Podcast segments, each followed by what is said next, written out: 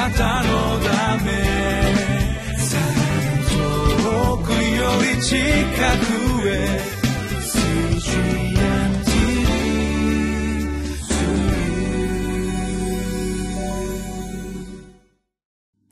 皆さんこんにちは。リビングライフの時間がやってまいりました。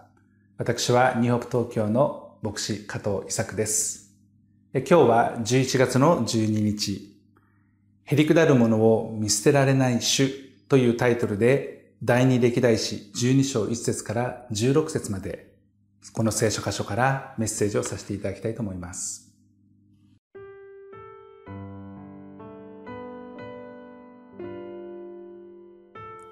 歴代史第2、12章、1節から16節レハブアームの王位が確立し、彼が強くなるに及んで、彼は主の立法を捨て去った。そして全イスラエルが彼に倣った。レハブアム王の第五年に、エジプトの王シシャクがエルサレムに攻め上ってきた。彼らが主に対して不信の罪を犯したからである。戦車1200台、騎兵6万がこれに従った。また、彼と共にエジプトから出陣した民、すなわちルブ人、スキ人、クシュ人の人数は数えきれないほどであった。彼はユダに属する防備の町々を攻め取り、エルサレムまで攻め寄せてきた。その時、預言者シェマヤがレハブアムとシシャクを前にして、エルサレムに集まったユダの司たちのもとに来て、彼らに言った。主はこう仰せられる。あなた方が私を捨て去ったので、私もまたあなた方を捨てて子爵の手に渡した。するとイスラエルの司たちと王とはへりくだり、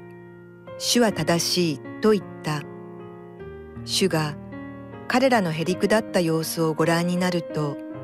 シェマヤに次のような主の言葉があった。彼らがへりくだったので、私は彼らを滅ぼさない。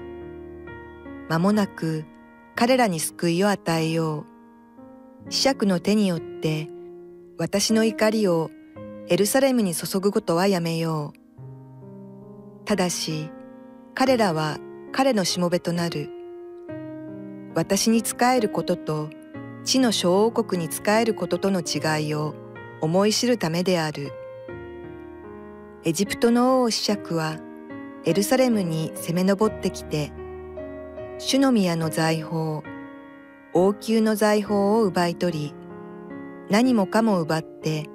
ソロモンが作った金の盾をも奪い取った。それで、レハブアム王は、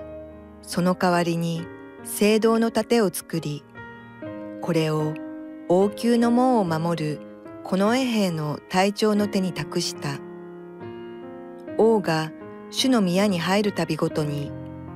この衛兵が来てこれを運んでいき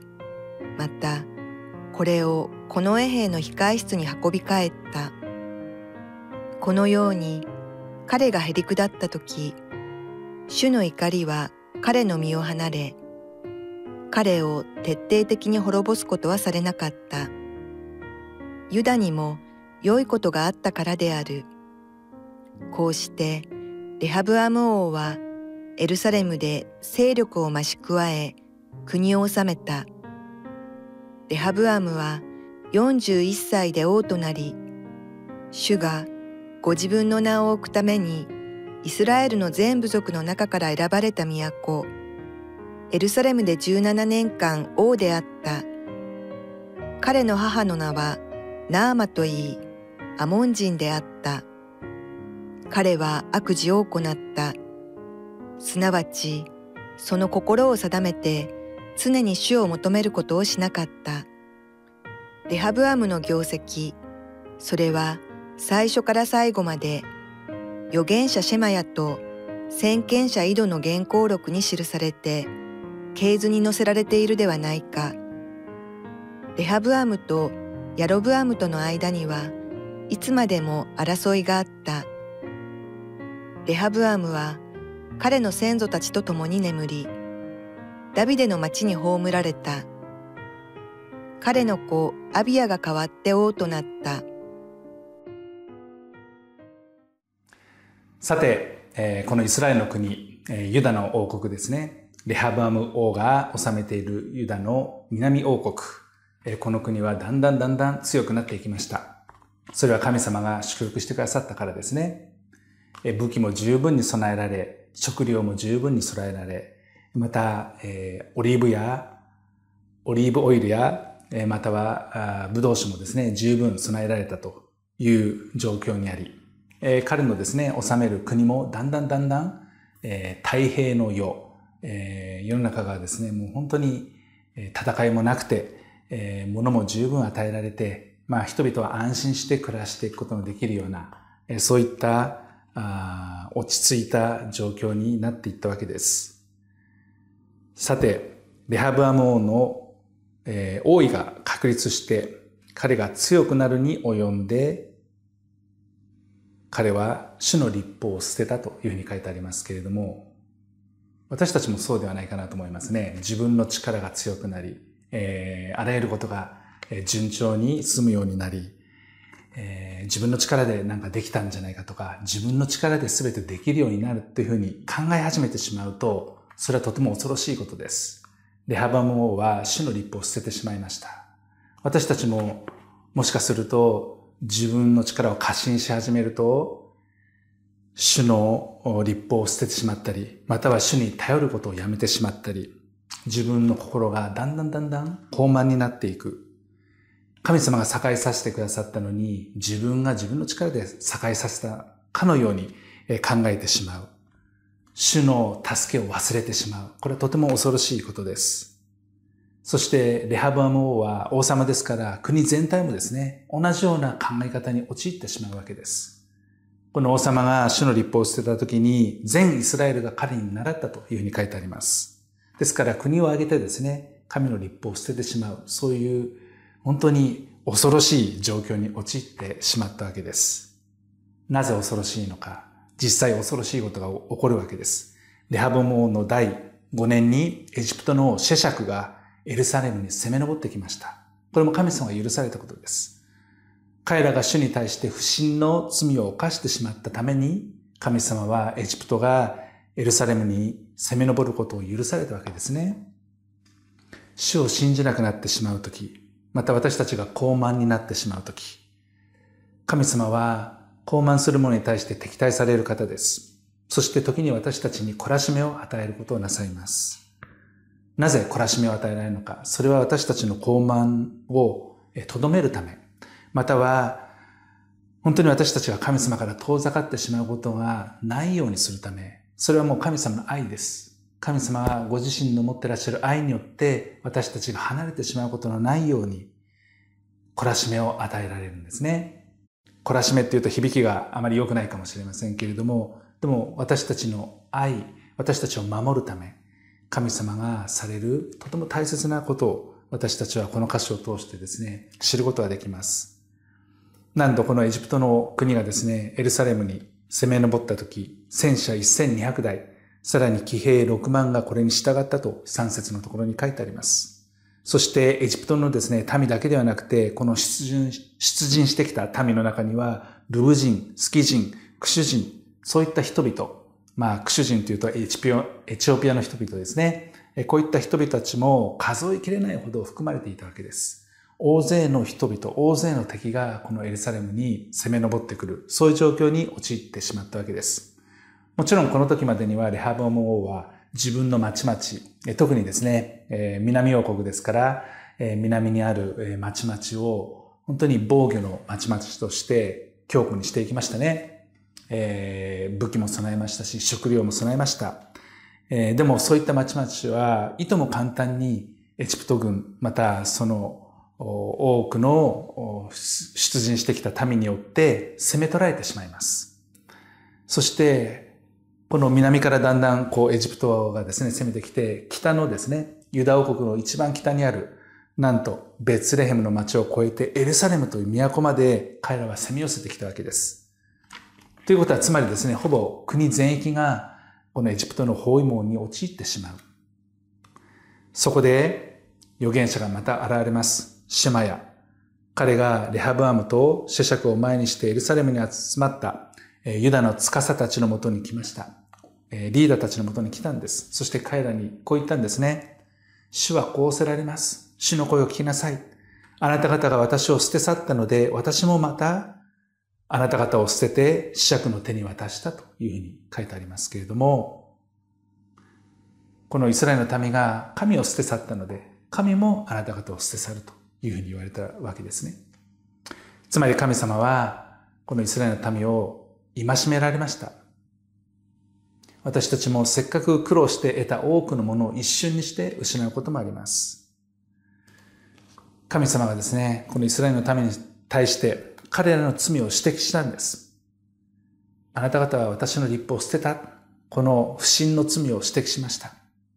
で、私たちはですね、こういった罪を指摘されると、えー、どのような反応を示すでしょうか。ある人は怒りを感じるかもしれません。また、えー、罪を認めることをせずにですね、言い訳をするかもしれません。また、そのように指摘する、してくれる人に対してですね、その人を逆に攻撃し始めたり、責めたりするようなことはないでしょうかそれはもっと状況を悪くしてしまうことになります。でもこの聖書箇所を読んでいると、イスラエルの司たちと王、レハバーム王ですね、はへりくだったって書いてありますね。彼らはへりくだって、主は正しいと言ったんです。主の義を認めました。神の義を告白したんです。そして自分の不義、自分の正しくないことをはっきりと認めて、そして主をあなたが正しい、私が間違えてました。このようにして、このリーダーたちは正しい心を取り戻すことができたんです。これは成熟した者の姿です。すると7節主が彼らのへりくだった様子をご覧になって、シェマヤに言葉を与えられます。彼らがへりくだったので、私は彼らを滅ぼさない。本来でしたら、滅ぼされても当然な結果を招く。招いても良い、そういう状況でしたけれども、神様の憐れみによってそうはしない。滅ぼすことはしない。ただ、私は救いを与えるけれども、あなた方は彼ら、つまりエジプトの王のしもべとなる。それはなぜかというと、8節に書いてありますね。私に仕えることと、地の小王国に仕えることの違いを思い知るためだって書いてありますけれども、イスラエルの民がエジプトの国の王様に仕えることによって、それがどういうことなのか、また本来仕えることのできる神様、神のしもべとして歩めるのに、それをしないことはどういうことなのか、また逆に神のしもべとなって仕えることはどんなに素晴らしいことなのか、その違いをはっきりイスラエルの民が体験を持って学ぶことができるように神はそうされたってに書いてありますね。ですからここにも神様の愛を私たちは見ることができます。神様はただ単にいたずらに私たちを懲らしめたりはなさいません。私たちを苦しめるようなことはなさいません。ただ単に私たちを罰して終わりというふうにはなさいません。それは神様のご性質から離れていますね。神様は憐れみ深くて、私たちを愛しておられ、私たちを救ってくださるお方です。その方の持ってらっしゃるご計画は私たちの想像をはるかに超えて、そして私たちに対する深い愛が注がれているってことを私たちが体験することができるように神様は全てを整えてくださるんですね。ですから私たちは神の前にへりくだること、とても大切なことです。なぜなら私たちは失敗を犯すからです。誰一人として完璧に物事をですね、進めることはできませんし、信仰も揺らぐことがあるでしょう。不信の罪に陥ることがあるでしょう。でも私たちがへりくだるならば、私たちの主は決して私たちを見捨てません。むしろ私たちを救ってくださり、正しい方向へ導いてくださり、何度でも何度でも私たちが必要であれば、回復への道へと至らしてくださいます。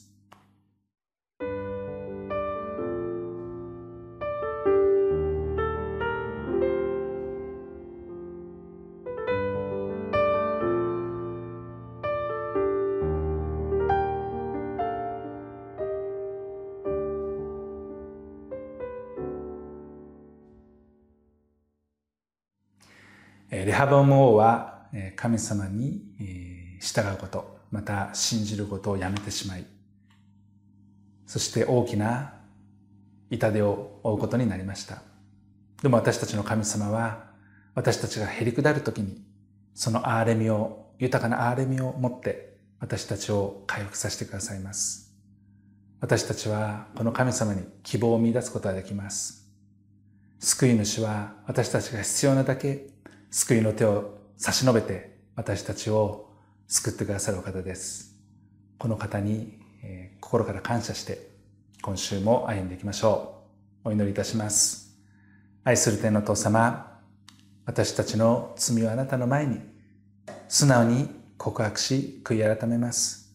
あなたはその豊かな憐れみを持って私たちを救い、私たちを見捨てることのないあなたは、私たちを回復の道へと導いてくださいますからありがとうございます。あなたは私たちの救い主です。あなたにあって希望を持つことができ、将来を見出すことができます。失敗したら終わりではありません。失敗する私たちに対してもあなたが新たに新しい道を備えてくださり、あなたの御心によって私たちが回復の道へと歩んでいくことができますから、神様どうぞ私たち一人一人を憐れんでくださって、またあなたに従う心を取り戻し、あなたに従って歩んでいくことができるように、私たちの偉大な救い主である尊い主イエス・キリストのお名前によって感謝してお祈りします。アーメン。あなたのため遠くより近くへ